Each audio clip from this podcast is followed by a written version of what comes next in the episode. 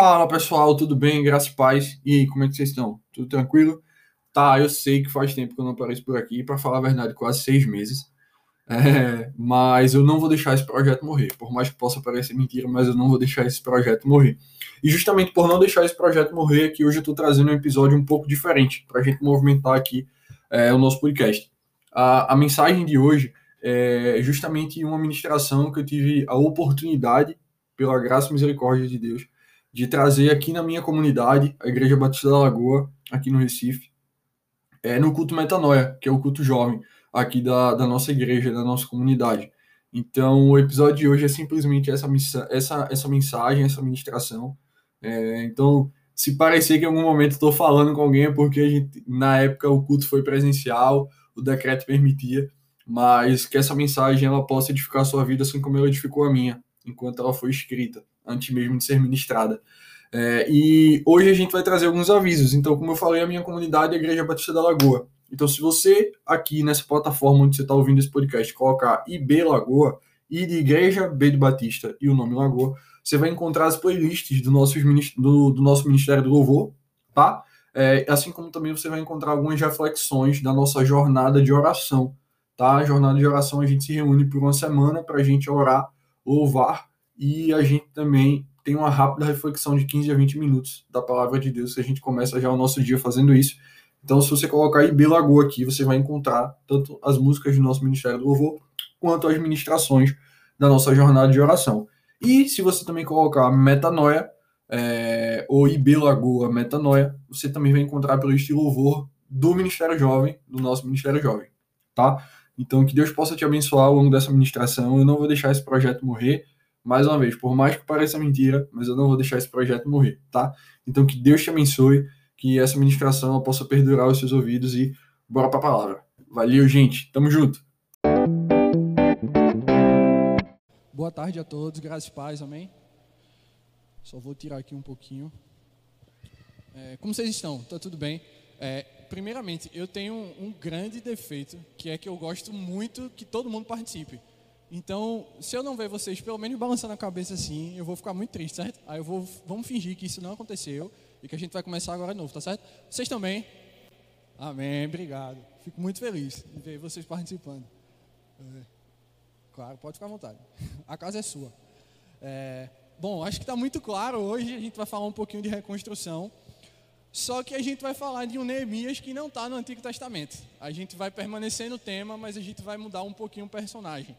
E para isso acontecer, eu peço para quem trouxe as Bíblias, ou para quem pode ligar as Bíblias, né, na época moderna, que vocês, umas pessoas coloquem lá em Lucas 15 e outras pessoas coloquem em 1 Pedro capítulo 5. A gente vai, vai meditar um pouquinho sobre essas duas passagens. E eu espero que possa fazer tanto sentido para você quanto fez sentido para mim. Amém? Então, primeiro vamos lá para 1 Pedro capítulo 5.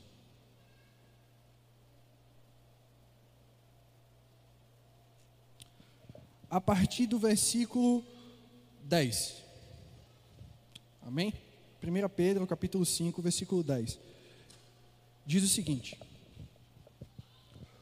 O Deus de toda a graça, que os chamou para a sua glória eterna em Cristo Jesus, de ter, depois de terem sofrido durante um pouco mais de tempo, preste atenção agora, os restaurará, os confirmará e lhes dará forças e os porá sobre firmes alicerces. Eu quero que vocês gravem com muito carinho essas três palavras, essas três fases, que são, deixa eu achar mais uma vez, os restaurará, os confirmará e os dará força. Amém? Aí agora quem já abriu lá em Lucas 15, pode ficar em Lucas 15, e quem foi para 1 Pedro, vamos deixar lá aberto em Lucas 15. O que, é que acontece?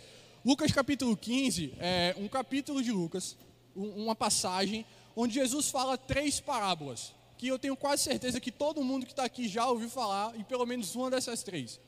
Ele começa falando sobre a parábola da ovelha perdida, depois ele fala da parábola da dracma perdida, ou da moeda perdida, e ele encerra com uma parábola que é conhecida por muitos como a maior parábola de, de questão de conhecimento mesmo que Jesus falou, que é a parábola do filho pródigo ou dos filhos pródigos. E perceba uma coisa muito importante. Como é que Jesus inicia esse discurso de Lucas 15? Para a gente entender, a gente vai lá para o capítulo 14, versículo 25. E diz assim: Uma grande multidão ia acompanhando Jesus. Este, voltando-se para ela, disse. E aí Jesus começa um discurso. Então, o que é que está acontecendo? A fama de Jesus, ela já estava espalhada por toda aquela região. E uma multidão vai atrás dele. E essa multidão segue porque eles sabem que Jesus está curando, Jesus está operando milagres, e para muitos ele era o Messias, o cumpridor da promessa de que viria o Messias para salvar o mundo. Então tem uma multidão seguindo Jesus, e ele para no meio dessa multidão e inicia um discurso. Quando a gente vai para agora sim, Lucas capítulo 15, Lucas 15, começa a partir do versículo 1 todos os publicanos e pecadores estavam se reunindo para ouvi-lo. Mas os fariseus e os mestres da lei o criticavam. Este homem recebe pecadores e come com eles. Guarda essa informação. Entenda que tinha uma multidão seguindo Jesus e que ele começa um discurso. E em um determinado momento, os fariseus e os mestres da lei, aqueles que estavam ao redor de Jesus, simplesmente para crucificá-lo e julgá-lo, como é que pode um homem andar com pecadores? Como é que pode um homem receber pessoas que estão fazendo coisas erradas aos olhos dos homens e jantar com eles e dizer os teus pecados estão perdoados? Como é que um homem pode fazer isso? Então eu quero que você entenda que Jesus está rodeado dessas pessoas, mas que junto com essas pessoas, como diz no capítulo, no versículo 1, diz que também existiam publicanos e pecadores que se reuniam para ouvi-lo. Resumindo um cenário, Jesus está falando, Jesus está pregando as boas novas. Existe um grupo de pessoas que querem ouvi-lo, que querem pedir perdão e se arrepender de seus erros. E existe um grupo de pessoas que está o criticando porque ele está perdoando os pecados dessas pessoas e porque ele está dizendo esses discursos. Todo mundo está comigo até agora? Faz sentido para vocês? Amém. Então vamos lá para a primeira parábola. O que é que acontece? A primeira parábola é sobre a ovelha perdida. Então existia um pastor de ovelhas e ele estava cuidando dessas ovelhas. E aí uma dessas ovelhas se perde. Tem até uma música que é mais antiga, e agora eu vou entregar a minha idade. Eram sem ovelhas Alguém com certeza já deve ter ouvido falar. E aí uma dessas ovelhas, ela se desgarra, ela vai embora. E aí o que é que o pastor faz? Pô, eu tenho 99, eu perdi uma, eu não perdi 1%, eu não preciso ir atrás. Só que aí o pastor deixa as 99 guardadas, deixa todas as outras ovelhas lá, e ele vai em busca da ovelha que havia sido perdida. Perceba que a ovelha, ela tem senso de direção, então ela pode ir para frente, ela pode ir para trás, ela se movimenta. Então ela estava perdida, mas ela poderia se movimentar. E aí o pastor encontra essa ovelha perdida e volta. E a palavra fala que há uma festa no céu tão grande quanto a daquele pecador, aquele é, pastor de ovelhas que encontrou a ovelha perdida. Então perceba que a primeira parábola desse capítulo de Lucas 15 fala sobre a ovelha perdida, alguém que está perdido fora. A segunda parábola é sobre a parábola da dracma perdida. E a gente precisa entender o que é, é dracma. A dracma era uma moeda que uma pessoa recebia após um longo dia de trabalho. Então, um dia de trabalho representava uma dracma, ou uma moeda, um salário, digamos assim. E aquela, moeda, é, aquela mulher, ela tinha 10 dracmas, então ela tinha 10 dias de trabalho, longos 10 dias de trabalho. E ela perde uma daquelas moedas. E quando a gente lê a parábola, a gente vai ver que ela perdeu aquela moeda dentro de casa. Uma moeda, ela não tem senso de direção, é um objeto. Então, se eu coloco um objeto aqui e vou embora, aquele objeto tende a permanecer, a menos que alguém vá lá e mexa, a menos que alguém tire do lugar, alguém que tenha uma mania de arrumação, tire de um lugar e coloque no outro. Mas se ninguém mexer, o objeto vai permanecer lá. E a parábola fala que ela perdeu essa moeda. Então, muito provavelmente, ela deve ter se esquecido onde colocou, ou colocou e alguém tirou. Mas, verdade seja dita, onde a moeda estava, ela não ia sair do lugar. Ela permaneceria naquele lugar.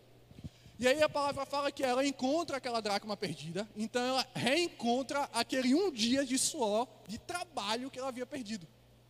E quando ela reencontra mais uma vez, a mesma alusão, há uma festa no céu tão grande quando um pecador se arrepende, como a dessa mulher que encontrou a dracma perdida. Então a gente tem uma ovelha que está perdida fora do rebanho, e a gente tem uma moeda que está perdida dentro de casa. E aí, para fechar tudo, Jesus vem com uma parábola sobre dois filhos, onde um está perdido fora de casa e um está perdido dentro de casa. Era um spoiler de uma série que ele estava contando. Quando a gente abre as redes sociais e, pô, meu irmão, tu contou um spoiler, Tony Stark morreu. É um spoiler que ele dá. E perceba que Jesus é muito claro, porque ele sabe quais são essas pessoas que estão ao seu redor, quem são os publicanos, quem são os pecadores que querem se arrepender, e quem são os fariseus que estão crucificando o que Jesus está fazendo. E aí ele vem com a parábola do filho pródigo, numa gíria que a gente conhece como se fosse na caixa dos peitos, dizendo: Ó, oh, eu sei tudo que está acontecendo, e agora vocês vão ouvir o supra-sumo do meu discurso. Como é que começa a parábola do filho pródigo? A partir do versículo 11, se você puder acompanhar, ou se você puder ligar a sua Bíblia. Se você que está vendo em casa puder abrir sua Bíblia, melhor ainda, melhor. Esse pessoal tira onda demais, ó, já está aqui. Vamos lá, versículo 11. Jesus continuou dizendo, então, pausa, se Jesus continua, vocês entendem que é porque ele está ainda no mesmo discurso. Não tem como eu continuar algo diferente. Se eu continuo, é uma sequência de fatos. Amém? Versículo A, vamos lá, versículo 11. Jesus continuou: Um homem tinha dois filhos. O mais novo disse ao seu pai: Pai, eu quero a minha parte da herança. Assim, ele repartiu a sua propriedade entre eles. Um filho pediu a herança, mas a Bíblia fala que o pai o repartiu entre eles. Então, tanto o filho mais novo quanto o filho mais velho recebem a herança do pai. Primeiro fato muito importante. Amém? Versículo 13. Não muito tempo depois, o filho mais novo reuniu tudo que tinha e foi para uma região distante. E lá desperdiçou os seus bens, vivendo irresponsavelmente. Depois de ter gasto tudo, houve uma grande fome em toda aquela região e ele começou a passar necessidade.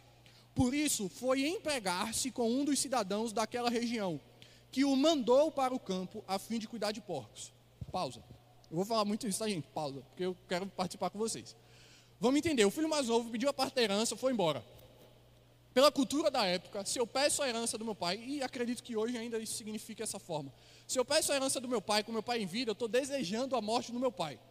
Então, ó, aquilo que você vai deixar para mim quando você morrer, eu quero agora. Para aquela cultura, daquela época, a gente precisa entender o contexto, significava que o filho estava desejando a morte do pai para que ele ficasse com o que era por direito. Então ele pediu tudo, a, a sua parte da herança, foi embora, foi gastar. Então esse filho, está muito claro que ele foi perdido, ele estava perdido fora de casa. Ele pegou tudo que ele tinha, tudo que já era dele, mas ele quis adiantar. Ele se achou preparado para receber algo que ele ainda não estava preparado. Porque o que tinha que acontecer para ele receber ainda não tinha acontecido. Então ele quis pular de fase.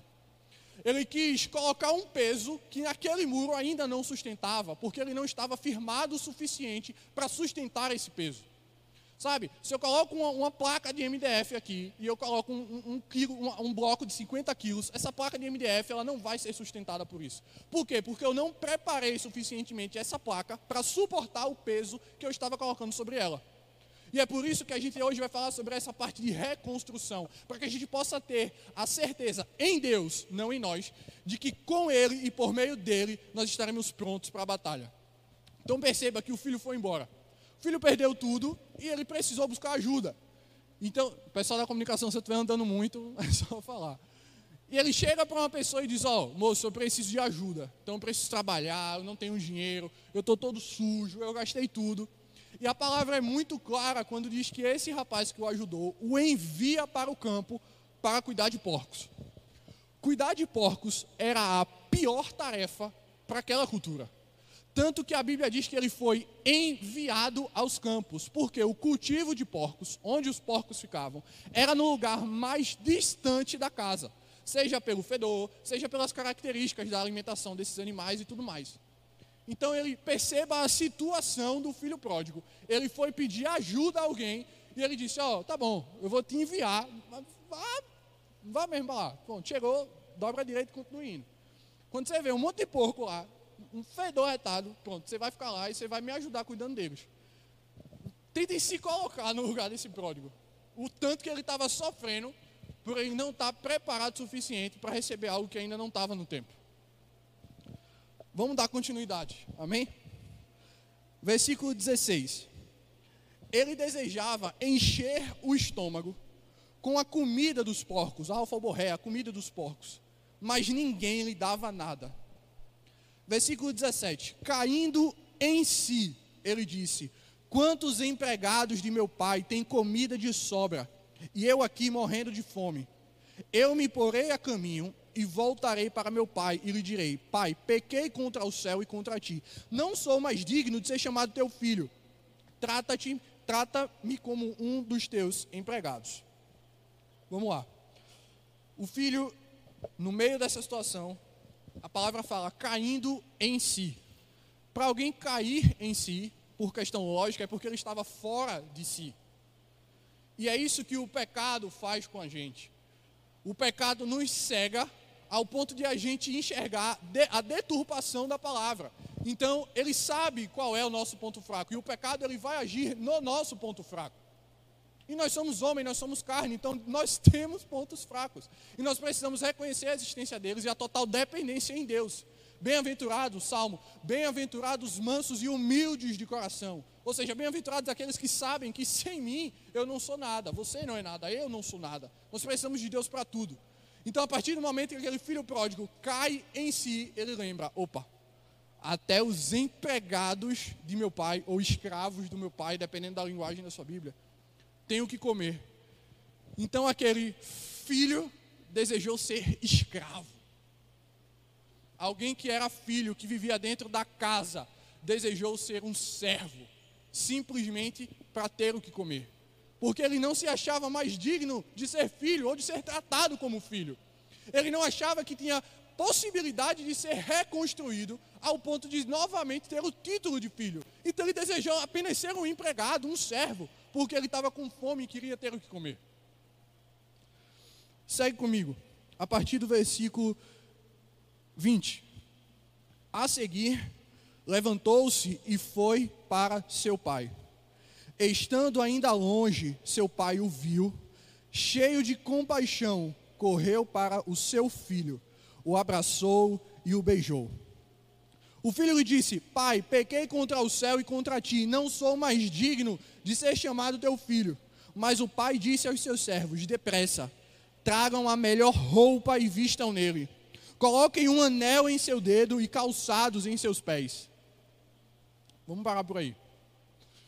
Perceba que depois que o filho caiu em si, o filho decidiu voltar para a casa de seu pai.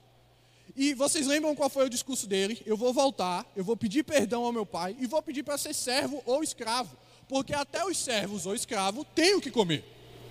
Então, o que é que ele ia fazer? Ele ia chegar em casa e dizer: Pai, pequei contra ti e contra os céus, não sou mais digno de ser chamado de teu filho, e eu desejo ser o teu escravo. Eu desejo ter o teu servo. Então, ele não queria mais ser filho. E aí, de fato, tudo acontece como ele disse.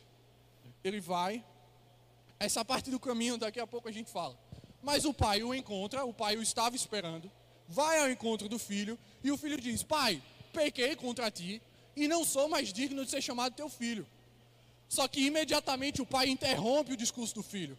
Porque o filho não precisou falar para o pai que ele queria ser escravo, porque o pai, ao saber que o filho estava voltando, não o queria como escravo, e sim como filho. Quando nós retornamos ao Pai, seja por um erro que nós fazemos ou porque nós verdadeiramente nos arrependemos, muitas vezes nós temos esse sentimento de dever, esse sentimento de que somos escravos, quando na verdade Deus nos diz ao longo de toda a Bíblia que nós não somos escravos, e sim filhos dele. A marca que Deus fez em nós, quando um pintor, alguém faz uma obra de arte, eu posso pintar aqui a Mona Lisa, se eu vender por cinco reais ali na feirinha da Lagoa, estou feliz. Mas se eu trouxer a Mona Lisa que tem a assinatura de quem a fez, esse quadro vale milhões. Nós, eu e você, independentemente de onde nós estivermos, temos a marca de quem nos fez, porque nós somos criatura e obra de Deus. Ele nos fez a sua imagem e semelhança, e por consequência, o que ele colocou em nós não foi perdido. O pecado muitas vezes mascara, esconde e nós achamos que nós a perdemos. Mas a partir do momento que verdadeiramente nos arrependemos e decidimos voltar a Deus, essa marca ela volta a ser mostrada. E sabe por que essa marca não é perdida? Porque a palavra fala que nós somos sal e luz do mundo. Como é que eu apago uma luz? Eu não preciso necessariamente cortar a eletricidade. Se eu colocar um monte de coisa escura e opaca, ninguém vai ver essa luz. Ela vai estar acesa, mas ninguém vai estar vendo. Ou se eu acendo uma lâmpada, uma candeeira e coloco embaixo da cama, como diz na passagem de Mateus, ela vai estar acesa, mas poucas pessoas estarão vendo. E o pecado age da mesma forma. Ele não apaga o que Deus colocou em nós. Eles apenas mascara e tenta esconder. E a partir do momento que de fato nós escolhemos o altar, Deus está de braços abertos nos esperando de volta. Não mais como escravo, mas como filhos de Deus. Quando esse filho retorna, o pai entrega três presentes ao filho. Imediatamente ele não deixou o filho falar que queria ser escravo. E a partir do momento que ele interrompe o filho, ele diz: Ó, oh, deixa eu te dar três presentes. E aí eu vou pegar minha fila. O primeiro presente que ele dá é uma roupa, com novas roupas.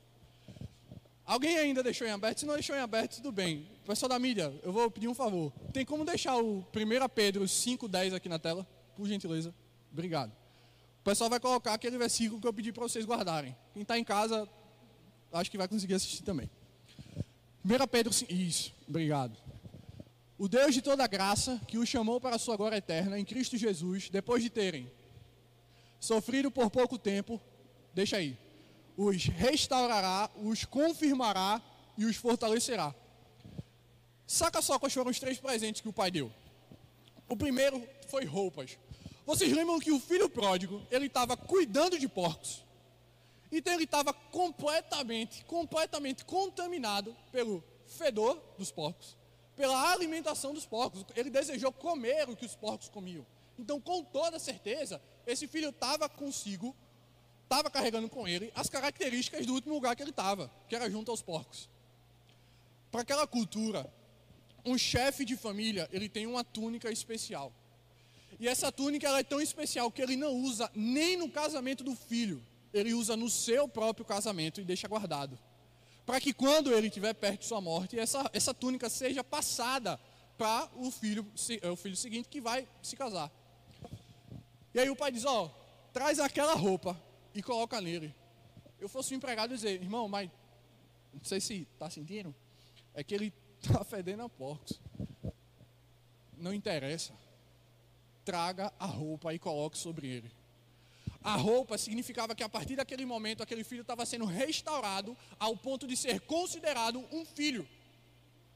As pessoas da comunidade onde aquele pai tinha aquele terreno, tinha aquela casa, entendiam, porque era a cultura da época, que a partir do momento que o pai entrega essa túnica para o filho pródigo, outrora perdido, ele não é mais um ex-rebelde, mas ele é um filho atual. Então ele está restaurando aquela pessoa, aquele filho, como diz, ao cargo de filho. O segundo presente que ele dá é um anel. Só, exatamente, é um anel. Hoje a gente tem os cartórios. Então a gente vai lá no cartório, quero autenticar, quero reconhecer firma. Então a gente vai, reconhece a firma, autentica o cartório e tudo mais. Naquela época, os chefes de família e os membros de uma família tinham um anel. E nesse anel tinha o símbolo da família. Não existia cartório, não na forma de hoje. Então, como é que você reconhecia a autoridade? Como é que você dizia e autenticava um documento? Você ia no lugar, o anel ele era esquentado e você carimbava o documento, ou carimbava o seu discurso. E aquele carimbo significava a autoridade necessária para que aquele documento fosse reconhecido. Então, se fosse para dizer que eu sou membro de uma família, o carimbo do meu anel garante que eu faço parte daquela família. E o, segunda, a segunda, o segundo presente, de fato, que o pai pede para que seja colocado sobre o filho perdido, o filho pródigo, é justamente o anel. Por quê? Porque ele vai confirmar que aquele filho pródigo agora é verdadeiramente um filho, independentemente do que ele fez. O terceiro presente que o pai dá ao pródigo é justamente as sandálias. Também na época, somente quem andava calçado eram os pais, a esposa ou os filhos que habitavam naquela região.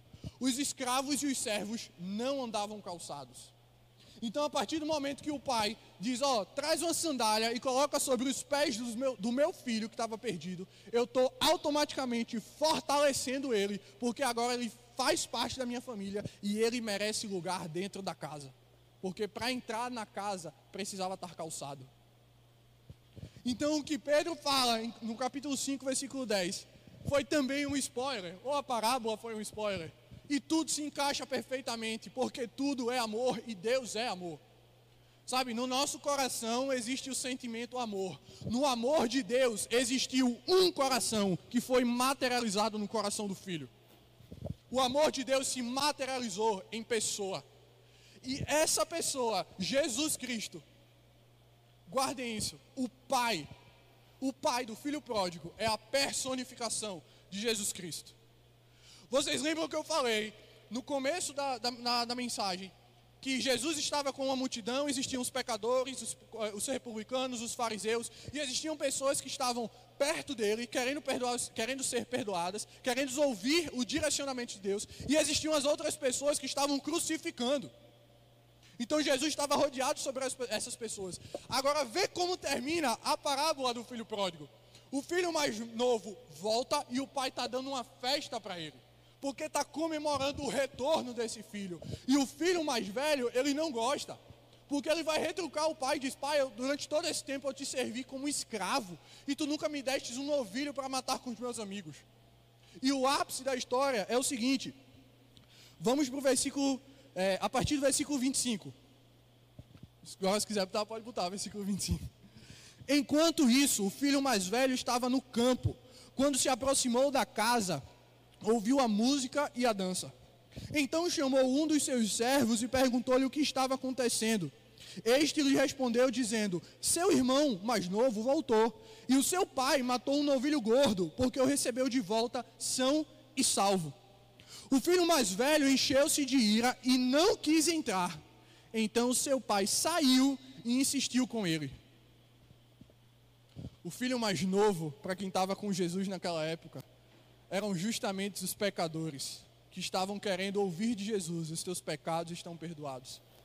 Os fariseus e os cobradores de impostos que estavam crucificando Jesus e dizendo que ele não era digno, que ele era um louco, que ele estava se humilhando ao sentar com aquelas pessoas e ao ouvi-las, é justamente o filho que fica perdido dentro de casa. Jesus, no seu discurso, ele situaciona, ele coloca, ele faz com que todas as pessoas que estão ali o ouvindo ministrar entendam que eles são os filhos dessa parábola. O processo de reconstrução do filho é um jab de direita na cara dos fariseus. É um soco no estômago, porque como é que pode alguém que cuida de porcos receber uma túnica nova? Como é que pode alguém que desonrou o pai, fazendo coisas que não era o certo, pode ser retornado e recebido por festas? O processo de restauração do filho foi feito por um pai que ama, e não por outras pessoas que o crucificam por conta disso. Uma coisa muito importante, a gente já está se encaminhando para o final. É, Luquinhas, se tu quiser subir para o violão, estamos juntos. Lembra que eu falei para a gente pular a parte do retorno? Do pai. Vocês lembram que o filho pródigo ele não chegou em casa. A palavra diz que estando ainda longe, o seu pai o viu e cheio de compaixão correu para o seu filho. Não sou professor de geografia, mas vamos lá. Naquela época, o chefe da família, ele tinha um lugar no ponto mais alto da casa, para que ele pudesse olhar e ver tudo o que acontecia ao redor dela. Então ele no lugar mais alto da casa, ele conseguia ver os seus servos, os seus trabalhadores, se a chuva estava vindo, se a chuva não estava vindo, para que ele pudesse ajudar e direcionar o que é que os seus servos e os seus escravos precisavam fazer. Os servos e os escravos, por lei da época, eles poderiam morar à frente da casa, desde que a altura não sobressaísse a altura do chefe do lar. Então existia uma mini comunidade à frente dessa casa, onde habitavam os servos e os escravos que trabalhavam para o pai do filho pródigo. Então perceba, está muito claro na cabeça de vocês essa imagem de que existe a casa do chefe da família, o ponto mais alto, e na frente uma mini comunidade onde os seus trabalhadores moravam. Amém? E a palavra fala que o pai, ainda longe, ouviu o filho chegar. O que é que isso significa? Aleluia. O pai estava no lugar mais alto da casa porque ele sabia que o filho voltaria. E por quê? Lembra que eu falei que o fato do filho pródigo, o filho mais novo, pedir a herança do pai era uma desonra ao pai, porque ele estava desejando a morte dele.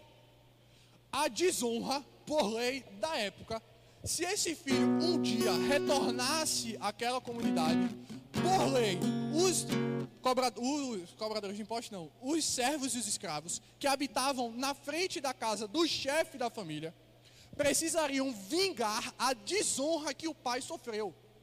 E como é que essa vingança aconteceria? O filho, ao retornar, deveria ser apedrejado até a morte. Era uma lei. A desonra, ela precisa ser pagada com um apedrejamento até a morte. O pai, ele sabia disso. Por quê? Porque o pai estava na comunidade, o pai vivia naquela situação. E aí o pai, sabendo disso, vendo o filho no caminho, vai ao encontro do filho. Antes de que as pessoas pegassem pedras e começassem a apedrejá-lo. O pai não queria que o filho sofresse as consequências por outras pessoas. E na verdade não queria que sofresse consequência alguma, além das que ele já havia sofrido por conta própria, porque ele era o pai. O pai vai correndo e encontra, o abraça e dá um beijo em sua face. As pessoas daquela comunidade com toda certeza estavam vendo o que estava acontecendo. E o beijo na face significava igualdade. Eu não estou acima nem abaixo de você, nós somos iguais. Se ele beija a mão do filho, ou o filho beija a mão do pai, significava que o filho vinha em sinal de servidão. Eu vinha para lhe servir. Mas o pai lhe dá um beijo na face e diz: Ó, oh, nós somos iguais. Não tem para quê. Em outras palavras, eu sei que você está querendo voltar como escravo, mas eu estou te dizendo que eu te quero como filho. O processo da sua reconstrução, você não vai ser reconstruído para ser muro, você não vai ser reconstruído para ser servo ou ser escravo, você vai ser reconstruído porque o peso que eu vou colocar sobre você, você vai aguentar, porque você é meu filho, não meu escravo. Outra característica muito importante, e aí eu vou pensar na participação de vocês. Onde é que o pai encontra o filho? No caminho. Não é no caminho? A gente acabou de ver. O pai encontra o filho no caminho. O pai não é a personificação de Jesus Cristo.